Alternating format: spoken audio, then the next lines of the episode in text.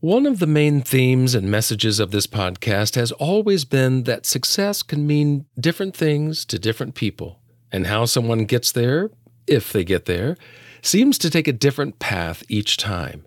Today's episode is with someone that I had the privilege of working with in the musical adaptation of First Wives Club back in 2015 in Chicago. We were gearing up for a hopeful Broadway transfer that unfortunately never happened. But Carmen Cusack gave a memorable performance in that show and went on to star in her Broadway debut of Bright Star and most recently, Flying Over Sunset. Her journey to Broadway has been a unique one, from Denver and Texas to London and Shanghai. And all the while, she just wanted to be in an intimate jazz lounge singing the standards of Sarah Vaughan and Ella Fitzgerald. But as you'll hear in her three stories, that bumpy road to success is as much a personal journey as it is a professional one. When I started, I was already burnt, but I was not a fan of musical theater. Um, it's something that I landed into because I wanted to sing and I also wanted to act. I didn't own a musical album until I had to audition for something.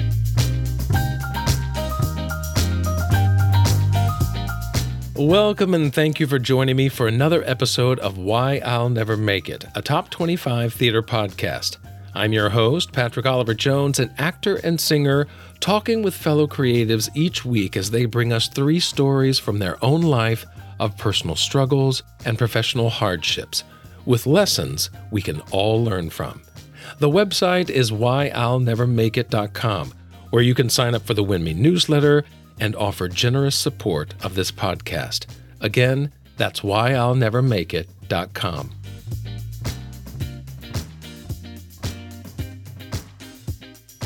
Well, Carmen, it is a joy to be with you, to be in your home. Yes, welcome to the chaos.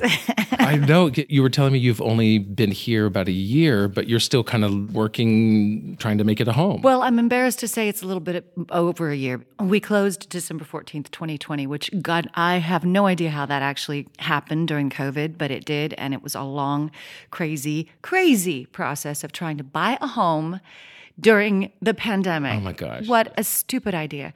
Um, but we and I we gave up at one. And then this came back on the listings and I was like, let's just just let's go look at it and we're just going to do asking price and we're not going to get into bidding into a bidding war because we've been through every bought that t-shirt and and I don't want to I bought sweets from that shop not doing that again. Um, because we're actors and we're unstable and this was a pandemic and nobody knew what was the hell was happening. So um, it just seemed crazy at the time. And I just said, we're going to go in the listing price. We're going to, and if that's, and if they take it, then okay. So we closed 14th of December and moved in the 23rd of December of 2020. Then I've been away half the time because luckily things started, you know, happening again and my husband went back to work, but he works at Burbank Studios. He's got a bit of a more stable, I, I should say touch wood when I say stable because anything can happen.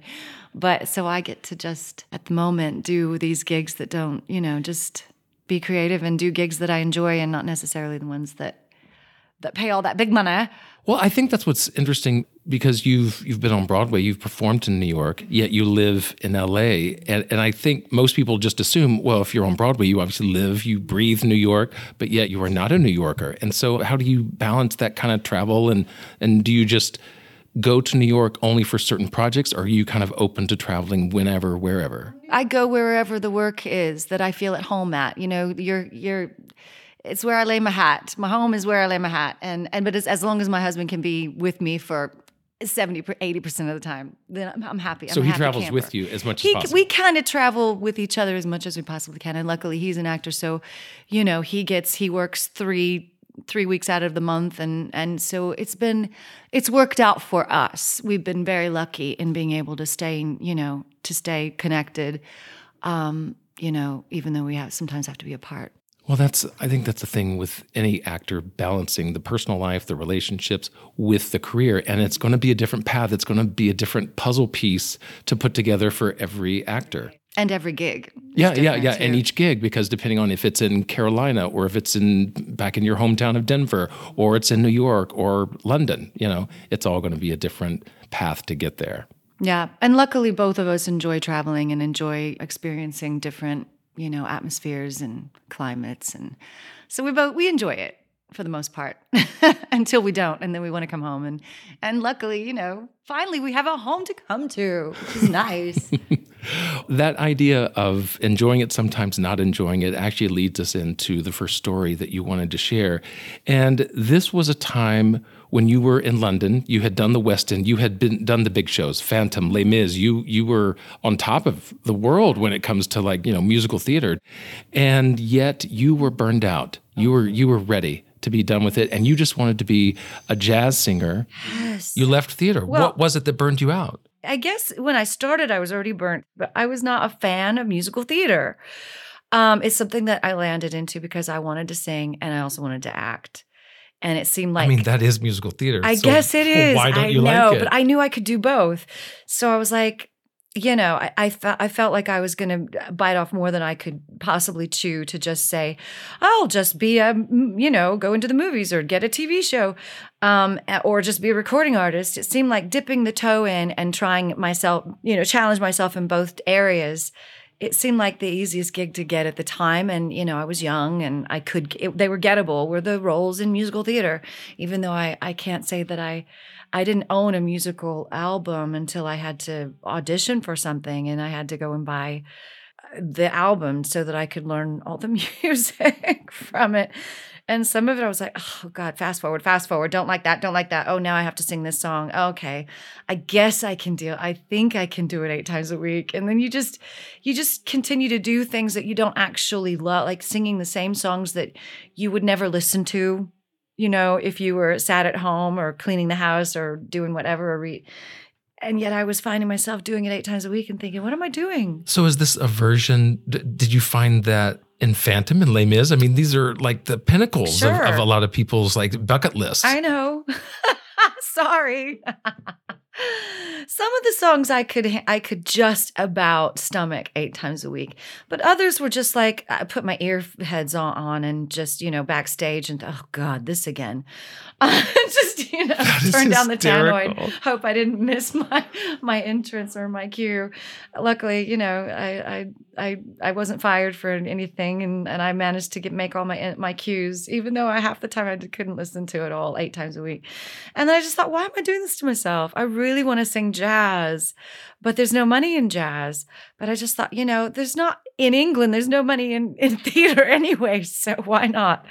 But even in these big shows, I mean, were you still not making quote unquote it good was money? Shocking to me. At one point, I, it really dawned on me um, the truth. Uh, because they do hide the truth from you when you're there and surrounded by other actors that are just making the same amount of money, and you just kind of make it work, and you're always, you know, in debt, and and it's just that's what you do. Everybody's just always in debt, and I guess that's the life that we've decided to live. And then one time I got asked to go um, merge with the American company of Les Mis. Cameron Mackintosh wanted to do this experiment where he took some parts of the West End, merged it with an American cast, and then took a West End show to Shanghai and see how we developed within that culture and how they developed with this, you know, this this Western show. And BBC documented it, and it was just a real, really cool thing to do it. So oh, I remember one time going out with the American cast and having a beer, and one of the guys just cheekily enough asked me, "So what are you making on this?" And I was playing Fantine along with Colm Wilkinson, and he was one of the ensemble guys. And I thought, well, I'm making, all, I'm doing all right because I was in the middle of a contract as Fantine in Les Mis in the West End when um, Cameron Mackintosh found, you know, at the last minute, he needed someone that that could work in America. He didn't have to go through the green card process because the girl that was actually supposed to do it uh, burst her appendix at the last minute. So he needed somebody that knew the role and that could step and and work in America immediately. And so we had we got to negotiate renegotiate the sums and I was quite happy with what I was getting. So I was like, yeah, I think actors should talk about this. So this is what I'm getting.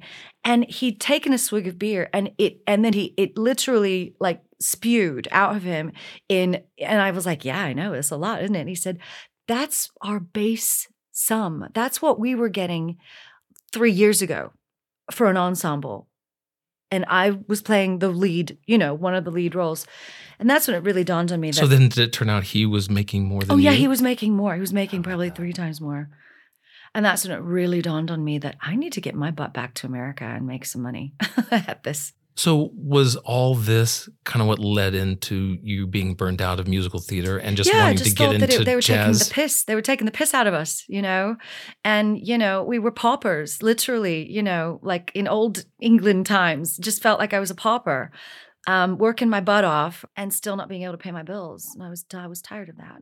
But as you said, there's not much money in jazz. So why did you think it was going to be better? At least I would enjoy doing the music. oh, okay. All right. At least all the songs I was going to sing, and I wasn't having to do it eight times a week.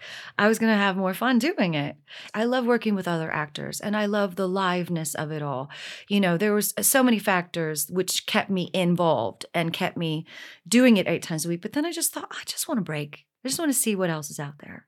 So that's what I did. Now, what's interesting about jazz music is that most of it comes from musical theater. So you're still having There to do musical theater as jazz standards. But that's what's so funny. But the, but the great thing about jazz is you get to have fun with it um, because you get to play around with the melodies and you get to do your own acrobats and still tell a story, but not necessarily with lyrics. Tell a story through the ch- the choices of the notes that you decide to hit in this, the the riffing that you decide to do. That's a story in itself, and that's I love the freedom of that. Now, are there jazz singers that you get inspired from or that you either emulate or, or wanted to be like that motivate you as a singer? Well, I was inspired by all the greats, you know, Sarah Vaughan, Billie Holiday, and even Eva Cassidy. I don't know if anybody knows. You're familiar with Eva Cassidy. Uh, as soon as I heard her voice, I was like, well, that's something that I I feel like that was that's the way I would phrase that before I even heard her I would have done it that way the way she approached the phrases were very much similar to what I would do and and then, you know, then I found out she had died very young and tragic. But I just loved listening to her. Uh, like saxophonists and and musicians inspired me in the jazz realm, rather not just singers. Well, that's certainly one thing that I learned whenever I was first getting into jazz music and that kind of uh, freedom, as you say, is that jazz singers oftentimes will approach the song as an instrumentalist. Absolutely. How would the trumpet approach this versus the trombone versus a saxophone?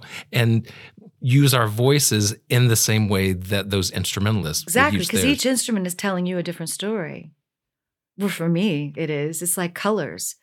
When I hear music, sometimes I, I feel colors and I see colors, and and it, it's just all those beautiful connections just really inspire me. That's why I was like, I don't care if I make nothing at this.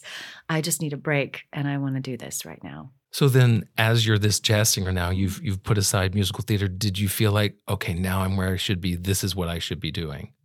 It was funny how it all came about because it was on I when I decided this was the day I was going to start do, singing jazz. It was literally New Year's Eve, and we were I was hanging out with some some mates at the pub, and we all kind of went around the circle. You know, what's your New Year's resolutions? And and when it came to me, I was like, I want to sing jazz, and I want to sing at Ronnie Scott's, and I want to sing at Pizza Express, and just hit all those you know those cool venues in London that I wanted to sing at, because I'd started gigging.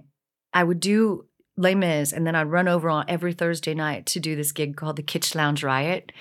And I would do like Dusty Springfield and uh, just all this kind of cool 60s stuff and Dionne Warwick. And it was this really cool band. And I just loved hanging out with the band and musicians and communicating music live in the moment and creating something together in, a, in the liveness of it all that's what got me interested in thinking I can do this. I want to do gigs. I just want to do gigs.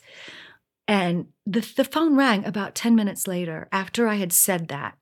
And it was a guy called Leo Green. He was a saxophonist that was getting a band together, and he was a son of a famous journalist slash DJ. And it was New Year's Eve. And so he had this big gig to do, and the singer didn't show up.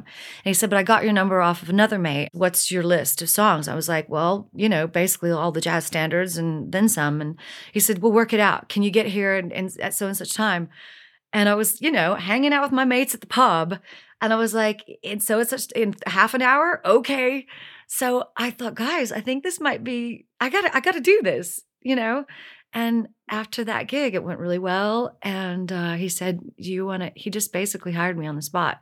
And they had a tour, you know, of just all the venues that I wanted to play. That's, that, that's wild. So you were finally, in your own mind, in your own heart, you were now home as far as the, the kind of singer. Musically, yeah. I was like, I was happy. I was so happy but then then you realize oh but i need to pay my bills too. So, uh, yeah so so it still comes back to money but at least your soul was being fed yeah it was a it lot was. better. i enjoyed it. So did you see this break from musical theater as something more permanent or really just something temporary? Let me get this out of my system and i'll come back to it. I've never i don't make permanent nothing's really permanent for me. I just I just have to go with where I'm at in this moment. This is, I'm feeling dead. It's not giving me joy anymore. So I got to find something else. So I never stay too long in something if it's not giving me joy.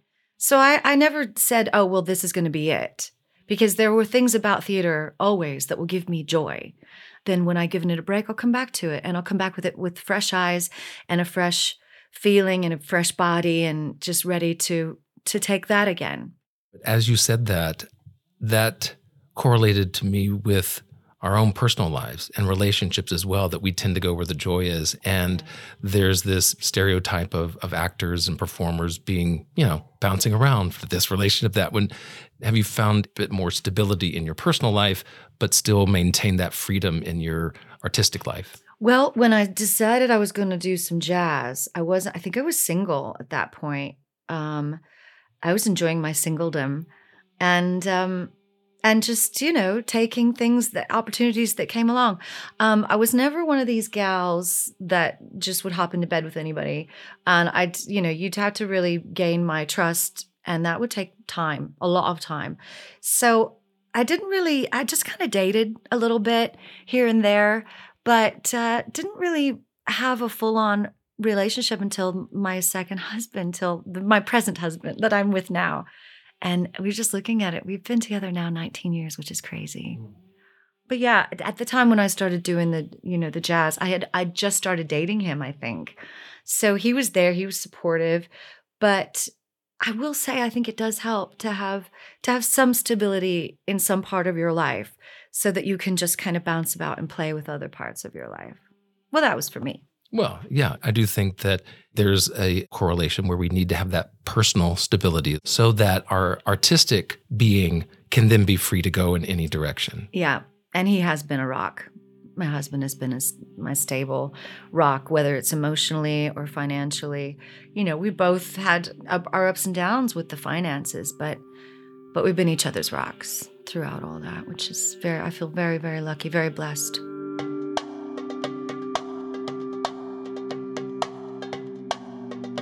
Well, that leads us into the second story that you wanted to share.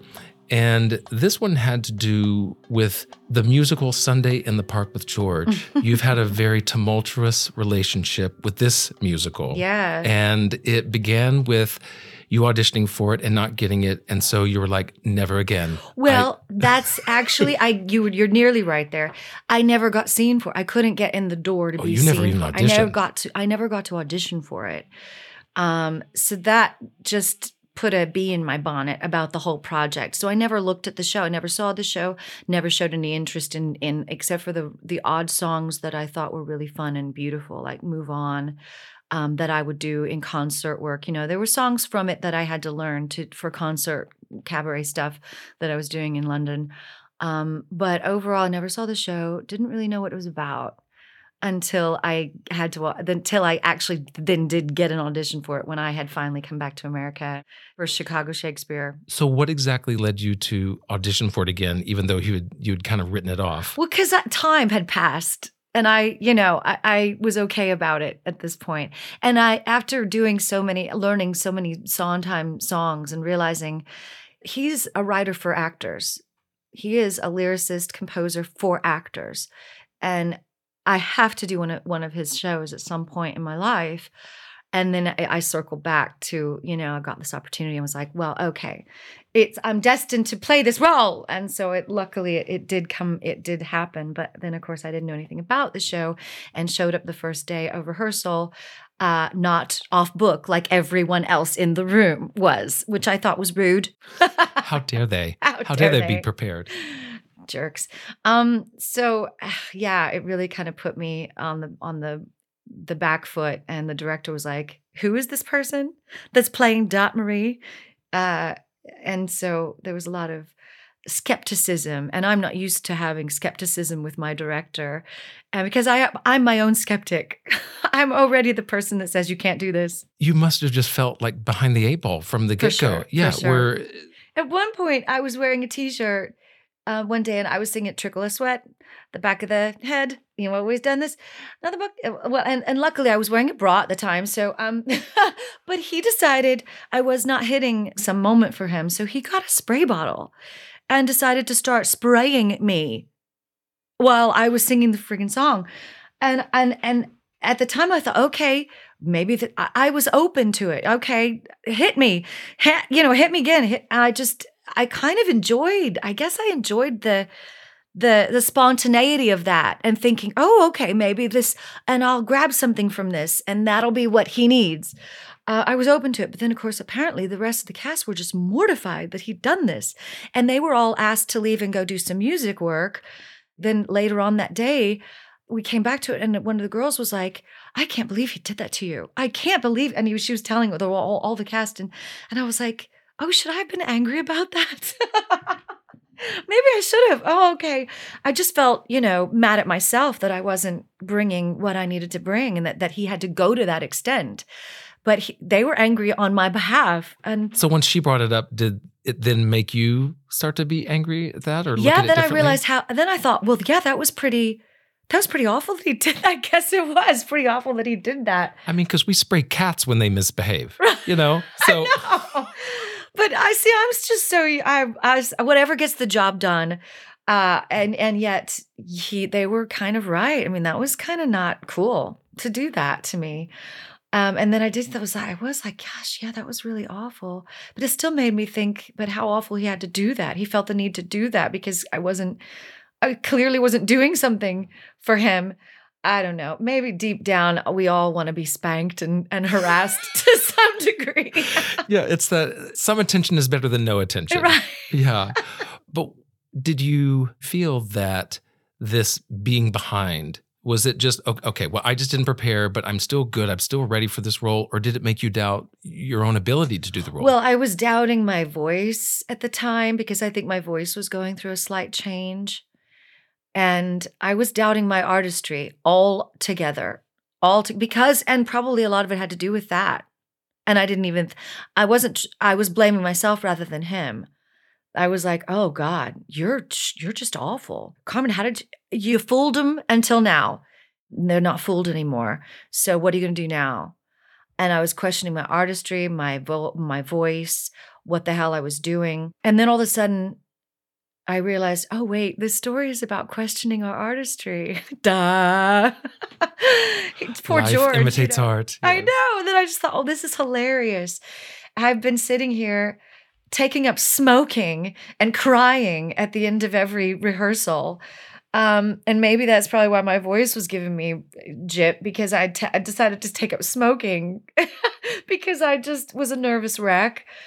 And then I thought, no, you know how to do this. Trust yourself. Just because you came in uh, not knowing every single word of every single lyric and every, and all the book, um, you've been doing this for a while now, Carmen. Don't let these other jerks tell you otherwise. Trust your instincts and embrace the fact that you're questioning what you're doing as well. Because as- an artist, that only is only going to make you better. Sometimes, I mean, not always, sometimes but yeah it can really help you to adjust and try something from a different angle. You know, I've always questioned. I've never gone about something with 100% confidence. And I think that's what's helped me get the jobs because, uh, for the most part, because if you go in already deciding what you're going to do, then you're not keep you're not leaving yourself open for what the director wants to try and what the other actors in the room need to, you, you're not allowing yourself to be open to the moment and that's that can be very harmful to your craft yeah because i don't know if if you found this to be true but i know that the auditions that I went in and was so confident and like this role is mine. I know it. I you know, and I just nailed it. Those are the ones I rarely get those. Isn't that interesting? Right. And and p- everyone connects to vulnerability. And especially when you're trying to form something and mold something that's not 100% developed. Nothing is 100% developed. And to go into it saying, I'm making some choices and I'm bringing my own experiences and my own damage and my own pain to this. And everyone can connect to damage and pain. And I think that's where people get excited to see something, you know, in a moment, in a live scenario, when you go up on a line and you're like, it's those magic moments and, and no one can uh, it's something it's indescribable those moments and all of a sudden everyone's like oh there there it is. There's that real moment. And you have to try and capture that at all times and that's vulnerability mixed with experience and craft but not knowing we're just we're here for this moment and who knows what the next moment's going to bring. I think that goes back to what you were talking about in your first story about jazz and the freedom and the way that in the moment you go a different way with this note or you maybe you know kind of uh, paraphrase a certain lyric so that it means a little something different or means something more. It sounds like that that process of the musical theater is what you really crave that yeah um, and that, sometimes it doesn't go in the great place because if you're with like in a jazz moment a musician you'll think, okay, I'm going to do this. And if this guy goes here, then it will be magic. It'll be like an orgasm. But then if he goes this way, oh, no, it could be catastrophic. But either way, we tried something. And it's always worth it in the end when when it, when you get the orgasm. Sorry to turn this into sex, but no. Well, I mean, you know, it's a very visceral part of our existence on the personal side. Yeah, and, it's uh, worth it to try. But also, I think that that is is something that we strive for artistically. We want those explosive moments. We want those times when it's like everything is just in alignment. It's not prepared. It comes together in its magic. It's just a magical moment. So then doing Sunday, you know, you'd written it off for so long. You finally get to do it. Did it match whatever expectation you had of finally getting to do it? When the light bulb hit, it was probably the third or fourth week into rehearsals, which is like, you know, right about when you're going to go on stage and start doing it in front of people. But when the light bulb hit, it was um indescribable. It was like, "Oh, got it." Because when I realized how beautiful that show was and how intricate and crazy and chaotic because you know the first act and then the second act is just totally different different beings is when I thought, oh God, I don't, this is more sophisticated than my head. I'm not smart enough for this. The devil was creeping in.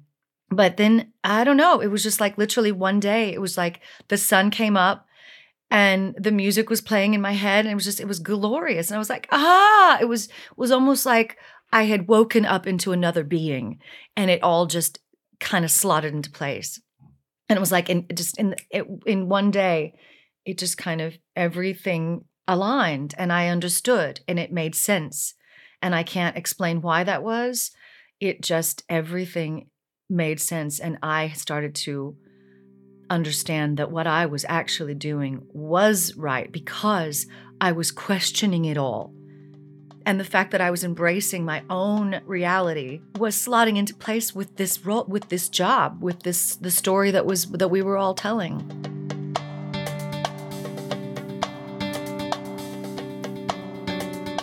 Those light bulb moments are an integral part of every actor's journey, whether they happen on stage or in the audition room. And in this week's bonus episode, Carmen talks about one particular audition for the 2008 revival of South Pacific at Lincoln Center. Now, in the audition room, she played the character of Nellie Forbush in a way that had big time casting director Bernie Telsey shaking his head. Now, bonus episodes like these are only available to monthly supporters of Why I'll Never Make It. But I do want to take a moment and give a big thank you to Brianna Anderson, who recently donated through PayPal, and I couldn't be more grateful for her support. So, if you'd like to help this podcast as well, then please consider either a one time donation or, if you'd like access to the bonus episodes, then a monthly subscription by going to whyillnevermakeit.com or just look for the link in the show notes. We pick back up with our conversation about Sunday in the Park with George and its original book writer and director, James Lapine. Well, he wrote and directed a new musical that opened in December 2021 at Lincoln Center called Flying Over Sunset, with Carmen as the lead actress. And she explains what it was like to work with this luminary figure of American theater. Well, I'd had a little taste of of being in a room with him because I had agreed to do. You remember the concert version of Sunday in the Park that they brought to New York with Jake Gyllenhaal and Annaleigh Ashford. Gosh, I agreed to uh, do the concert version with them. So I was in the room with James and and at some point pulled him aside and said, "You know what? Because of you and Sunday the Park with George, this show, I nearly quit the business. I nearly had a nervous breakdown and quit the business." And he said, "Oh my God, why would you do that?" He said, "We were pretty much high the entire time we wrote that." And I said, "That's what I thought. That's exactly what I thought because it's kind of crazy, but it's perfect." Um, and he said, "Oh yeah, we were totally high the whole time."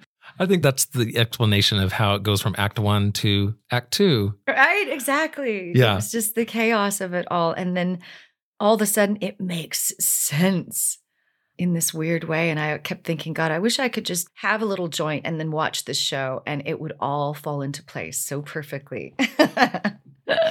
so then getting to be directed by him more formally for for a full production in Flying Over Sunset. Now he conceived that, wrote that, as well as directed it. So it was a very personal piece to him. And did I assume you got that in the way that he directed, in the way that he uh, approached the piece with Mhm. you? Well, I was lucky enough to um, get in on the workshop or two before we.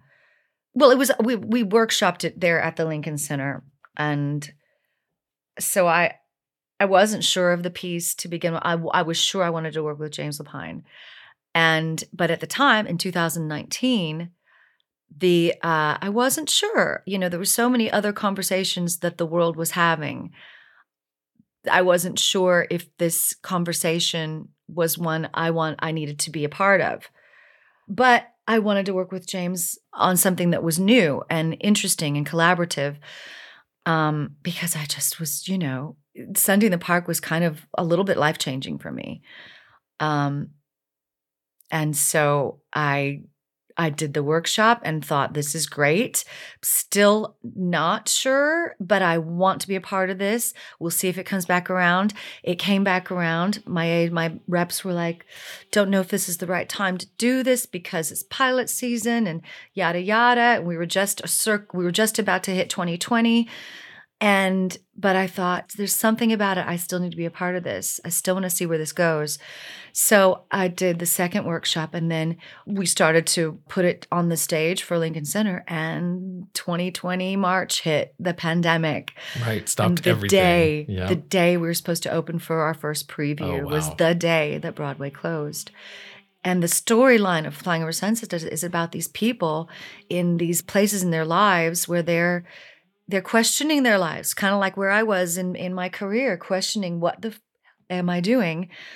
Um, who am I? How can I go back to my pain and bring that back to life and and merge it with this craft and make it authentic and not hurt myself in the process you know just and that's, that's what these people were doing it's about this story of these people trying to having to look at their past and deal with their pain and deciding to try LSD together and see how how they communicate and how they connect with each other. And it was all it's all about connection. And then i realized after the pandemic that we needed to have we really more than ever needed to have that conversation. So um i was just so raring to go and ready to come back to that project and james lapine and and with a new uh frame of mind and a and a clearer head as to what what i really wanted to bring to the table on that show How much did the show change from that 2020 when it would have opened mm-hmm. to then when it opened in December of 21? I think for all the actors, we'd we'd have all been changed. We'd all had evolved, and we were all so so ready to come back to a room and and see each other's faces and be and be with each other and then understand how important that story was to tell just to be here in this room with you, Patrick, is that's special. You know, instead of looking at you on a screen, there's something just so more interactive about that. And listening to the weed blower outside, you know, it's also interactive and connected in some crazy way. Yeah, it's all about being very present. And it's interesting that you bring that up about the use of psychedelic drugs, LSD, in the show. And in a way, these characters were trying to be more present. They were trying to find something within themselves that maybe was lost or that or they locked. Did, yeah, and they and they didn't know how to get into it. Mm-hmm. And I know that us as actors, we can sometimes feel that way. As, as, you've even mentioned it yourself, yes, about feeling like I don't know how to approach this. What what am I doing? And then a light bulb moment. All of a sudden magical. it unlocks, and you can't even put your finger on or define it, but it just something unlocks. But you just have to stay in it and trust it whether it's the project or yourself or the director or maybe a little bit of everything but just trust that we're we're we're on this planet to do something right to do something with our lives and i believe and i've oh i believe for a very long time that i i'm doing what i'm supposed to be doing at least i feel confident in that I might not feel comp with the project that I'm doing. I might not have all the answers, but that's where the special sauce is. Not having all the answers, but finding them together as you go along. And it might be the very last, the last performance that another thing unlocks. And you're like, ah, there it is. But that's also the special, that's also um, what's exciting about being able to do a show more than once, you know, to do eight times a week. You find something every time you go out there if it's something that you're loving. So, with that in mind, I've certainly had those shows where mm-hmm. I kind of just had to white knuckle it through. I just had to push. What I just show had to. Was that? Well, there was one. It, it was a new show as well called Treasure Island, and you know, I had my difficulties in remembering this line or, or getting that musical cue, or, and, and you know, it was a new show, so things were changing, and come opening weekend, I was still in a haze as far as, well, wait, when does that, how does that? So I just wasn't as prepared as an actor, but then also my emotional state was like, oh my gosh, can I do this? Can I? And the light bulb unfortunately didn't hit till a week into the run.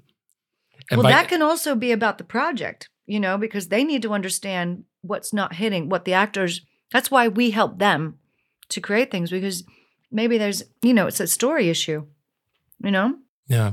For you, whenever you've had those moments when the light bulb hasn't come on yet, what do you do to keep going?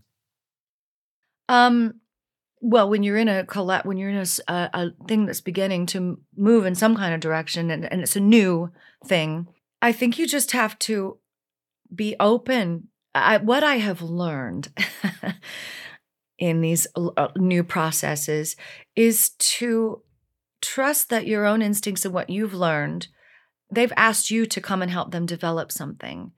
So you have to be open with them as to what's not working for you and can they help you get there?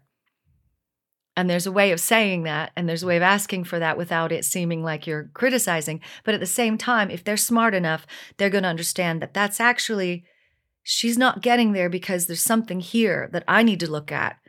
And so it's, I think you've just got to trust yourself that you're, every question that you're asking them is helping them too. Yeah, it's interesting as you say that, thinking back to my own troubles with that show, I took the responsibility 100% on myself. And and yes, there were things that I could have done better or differently. Yes, but at the same time as you bring that up, I was like because the director did come to me and said, "How can we help?" And I didn't know what to say. And I think had I been more aware of what exactly was wrong, what exactly wasn't clicking, then I could have said, "Well, what if we did A or B and maybe try this?" Yeah then yeah, then it could have been that collaborative help. It's it's not always our job to be the problem solver.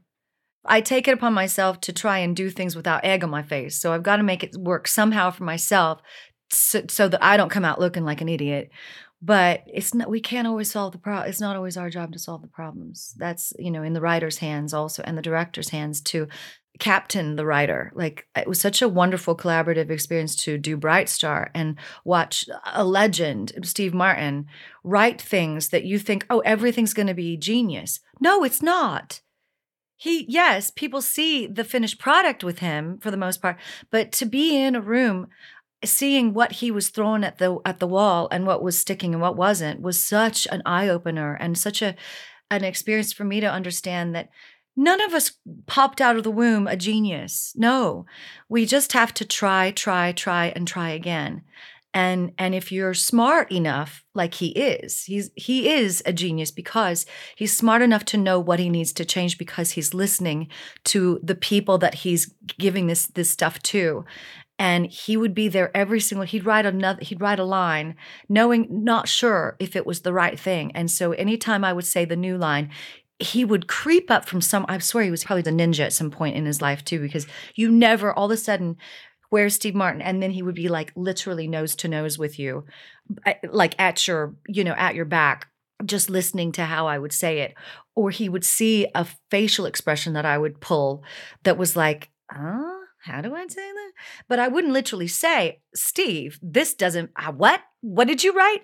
But but he would be there to see any little face like I think my face kind of tells it all into what I'm can understand and what I'm not understanding and how how does that connect with this?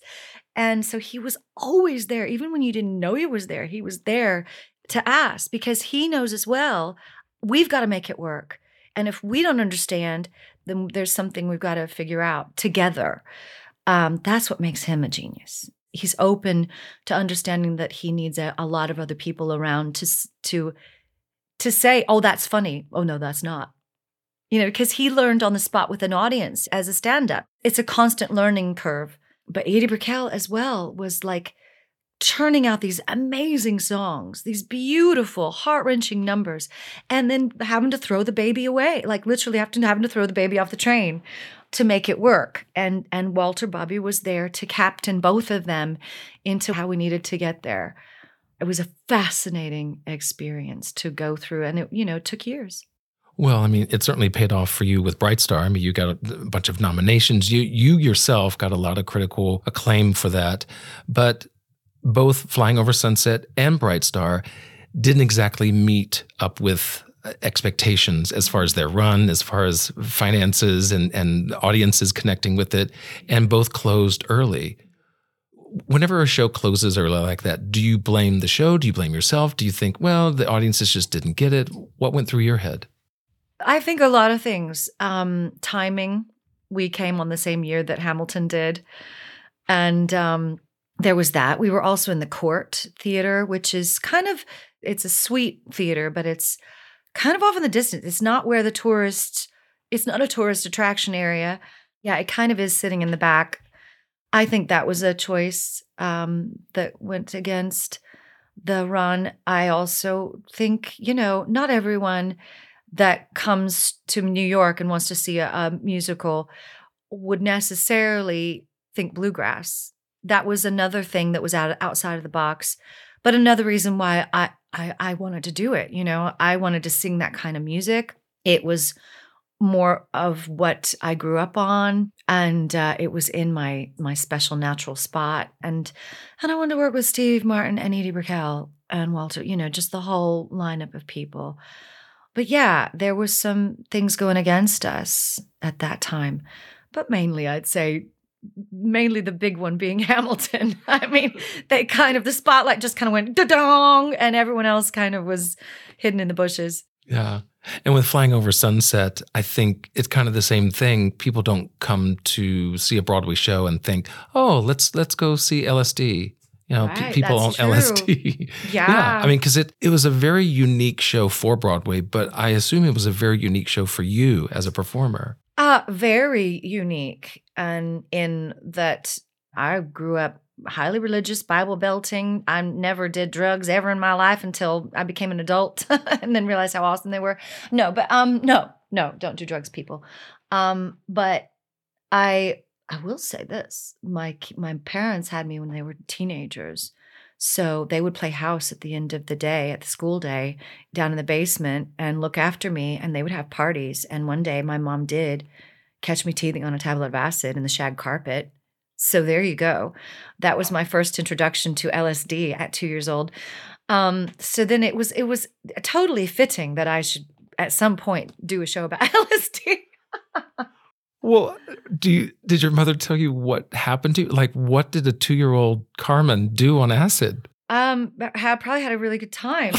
um, she took me to the emergency room, and the doctor said, "Well, she's too young to pump her stomach, so just keep an eye on her, you know, and she'll she'll just have a good time for, for maybe a few days." I don't know anyway, that's my excuse. yeah, yeah, yeah. Oh my gosh. Yeah, and, and, when you're two, you can't really verbalize what you're. So, so who knows who what knows? you went through? That was just a very happy time in your in your childhood. Oh my goodness, that's crazy. But um, but yeah, because Broadway, you know, Flying Over Sunset, as we said, that was just your second Broadway show, and is Broadway the pinnacle for you? You know, in this kind of back and forth love hate with musical theater, where did Broadway fit into all that? Honestly, I know it is a bucket list for uh, you know people that enjoy musical theater or theater of any sort. You know, it's a bucket list. I want to be on Broadway, um, but it was never. I just wanted to do things that made me happy, that I enjoyed, that inspired me. Um, and I learned pretty pretty quickly from other artists that would show up and you know and talking with other artists, you know, that not every gig was going to be inspiring and sometimes you just I always knew that that wasn't the necessarily the pinnacle of my life. I would just wanted to do stuff that um I just wanted the gig. I just wanted to enjoy the gig. And if that meant doing Kitsch Lounge Riot, Riot in Cafe de Paris at, at 11 o'clock till 3 in the morning with really awesome musicians, then that was living. I was living the life, you know. And that Broadway would come when it came, but I wasn't going to push it. I wasn't going to just say, "Oh, I'm just going to work as a waitress and save up to go to New York." I was I was just going to take life where it would take me and and life took me to the UK for 14 years. And the West End picked me up and and I went on that ride, and that was fun. And I don't know. And I guess in the back of my head, I just thought, Broadway will happen if it does, and if it doesn't, maybe that that means I've got this great recording contract, and I'll be touring with with a band, or you know, maybe I'll get that really cool, fun acting job on a TV or a movie set. I just, just I just kind of kept it open for whatever, and maybe that's my lack of ambition. I don't know. Well, or much like being a jazz singer, you were just open to the freedom of where this note was going to take you, where that right. lyric was yeah, going to like riding the wave.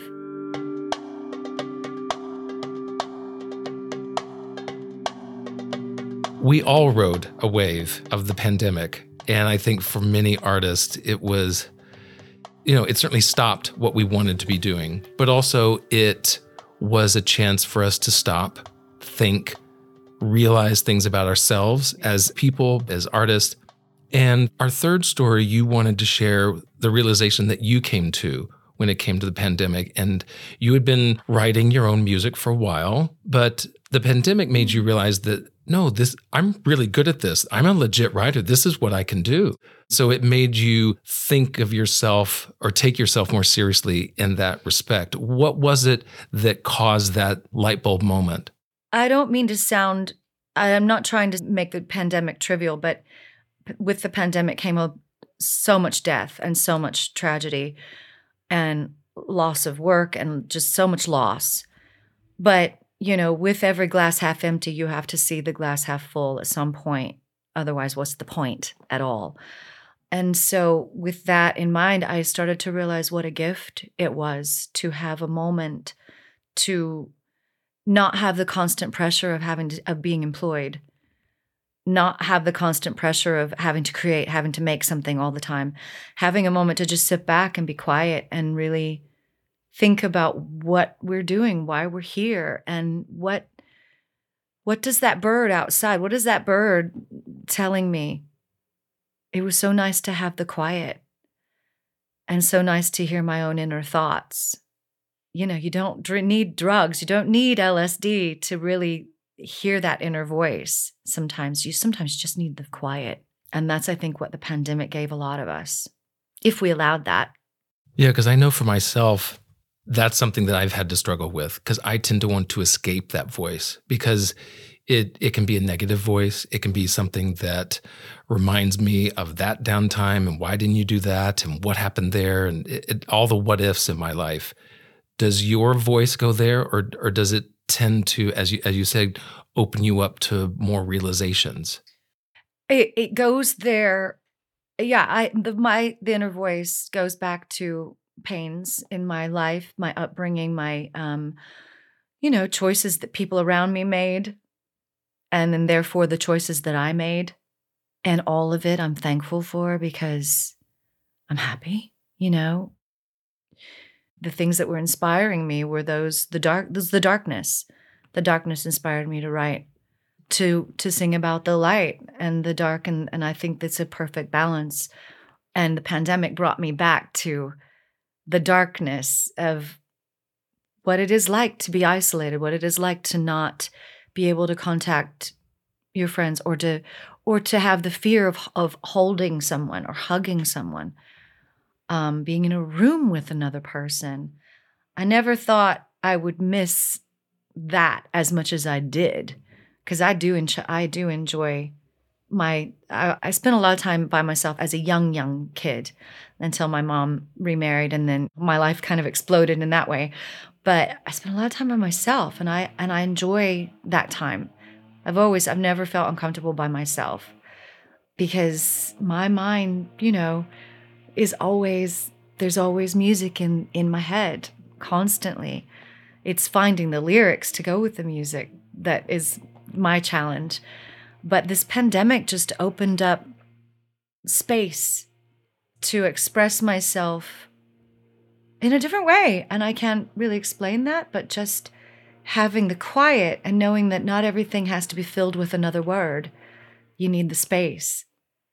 And writing songs is about not just about a bunch of lyrics, it's about a feeling, it's about a vibe, it's about a, mo- a, a mood or a, or a color.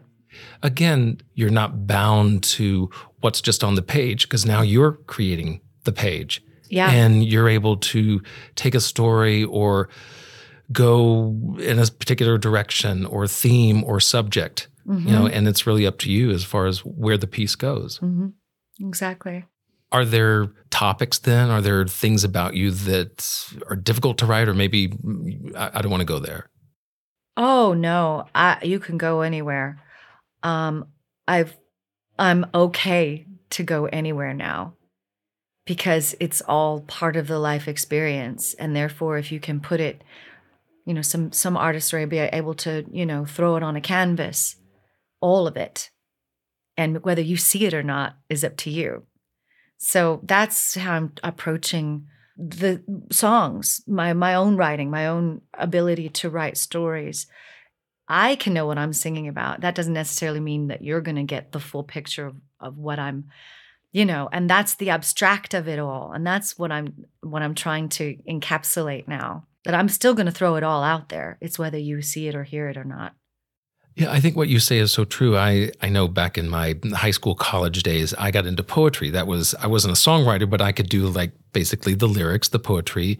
And i was dealing a lot of it was helping me deal with my own sexuality as i was kind of figuring that out at the time. And even though it was my own writing, I wasn't going to share it with anyone. I was still a bit abstract about it. I was still like, instead of just talking about, well, I'm trying to decide, I'm sexual. What, what do I want to? I, I, would talk about the fork in the road and which path do I choose? Right. And you know, the you know, this path looks like this, and I would describe that path. This path looks like that, and describe the trees or the ground in a very abstract way. But in in my own mind, I knew what each of those paths meant. And with writing, that's what we can do. We can tell a story that the audience is going to be like, oh, that's interesting. Whereas you're like going through crap trying to get that story out. Well, that's what I'm trying to do is is going from the abstract now. Because, you know, you go through these uh, elevations of of your own craft of of being literal and then okay, how do I go about it? You know, not being so literal and coming going about it more abstractly and so that's that's that's the excitement about writing is having all you know coming trying to come at it from the, all these different angles and still being able to express everything and i'm just i've just gotten so excited it's just it's enlightened me again with the whole being the whole pandemic and being quiet and always being the vehicle for someone else's story and also being able to tell your story through their story that's what I've enjoyed through the process of being, you know, their vehicle. But now I realize I'm not scared to tell my own story. I don't need to protect anybody else anymore. That's where I'm at at this point in my life. I think that's something that I've had to, it's taken me a while to learn as well, in that I've played characters, you know, ranging from the villain to the leading man to the love interest, you know, all these different, and I've put on that character. And it's taken me a while to realize how much of me needs to be in those characters too. Because for the longest time, it was just a chance for me to not be myself, for me to be this other person and be this other life that I wasn't living. But it's only once I started, and and and I remember this happened in college once. We were doing a play called To Gillian on her 37th birthday. I don't know if you've heard of the wow, play. Wow, that's a title. Right? And it's about Gillian who died, and it's her 37th birthday. And so it's, it's, chronicling the husband's journey through that death and coming to terms with it. And I, I played the role, you know, but then there was the one night, and it, it was interesting. One of my professors was there, and it, it comes down to the pivotal moment where he he finally comes to term with it. He finally is not pretending anymore. He's he's he's not just, you know, putting on a good face. And because in college, you know, you just do the one week run. So like, um, I think it's like Monday through Sunday or something like that. And it was the Thursday night performance, and it was the first time I'd ever actually cried on stage. It wasn't me just, to, I was like in it, and I could barely get the words out. Isn't that just a special? It's, yeah. It's, I mean, I mean, I mean, even now, like that was 20 some years ago. And I still remember that night. I remember that feeling. I remember, ah, oh, and I just, it was like in it. And so I think it is important that uh, that we that we recognize how much this art form, as wonderful it is to to be Elphaba, to be this green thing that that sings beautiful songs, there's still a bit of us that has to come out. That's that's the probably the biggest thing I've learned through this whole career process and hope to continue to embrace is myself and my own pain. Like I don't need to put it to the side anymore and pretend to be somebody else.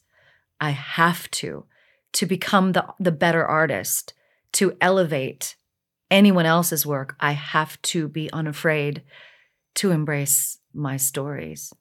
It's a great place to be and I think it's something that we all strive for because would you say that that has become your definition of success, really making it? Uh, my definition of success, making it is the freedom, oh God, living in the moment. Yeah, absolutely. Embracing your own truth. Whether or not anyone else sees it as true, whether or not anyone else likes it, takes to it. Yeah, and yeah. not caring. Yeah, you know? yeah. I think that that's a, it's a vulnerable place to be, but it's one of the more powerful stances we can take in our life yeah. to to recognize that I'm enough for who I am and what I, I bring to this life. Own it. Own your own story. This has been such a joy to oh, talk to you so and, and, hear your stories. Oh, thank oh, you so God. much for for thank sharing you. and opening up with us. It's been fun. Thank you, Patrick. Thank you so much for joining Carmen and me today. But remember, the conversation continues not only with that audition story bonus episode, but also with the final five questions on the Win Me blog. You'll find a link to that in the show notes or by going to whyillnevermakeit.com. This week's listener feedback comes from Charla, who reached out to me on Instagram and said, Just wanted to pop in and tell you how much I enjoy your podcast. I don't have any clue about the inside of the acting world, but I do enjoy a good interview, and you are great at it. well, thank you very much, Charla. I really appreciate you listening and enjoying this behind the scenes look at the theater world, and I hope you're learning something in the process. You too can follow this podcast on Twitter and Instagram at WinMePodcast. Well, I'm your host, Patrick Oliver Jones, in charge of writing, editing, and producing this podcast. Background music is by John Bartmann and Blue Dot Sessions. Why I'll Never Make It is a Winme Media production, and it is a part of the Helium Radio Network and a member of the Broadway Makers Alliance. Join me next time as we talk more about why I'll never make it.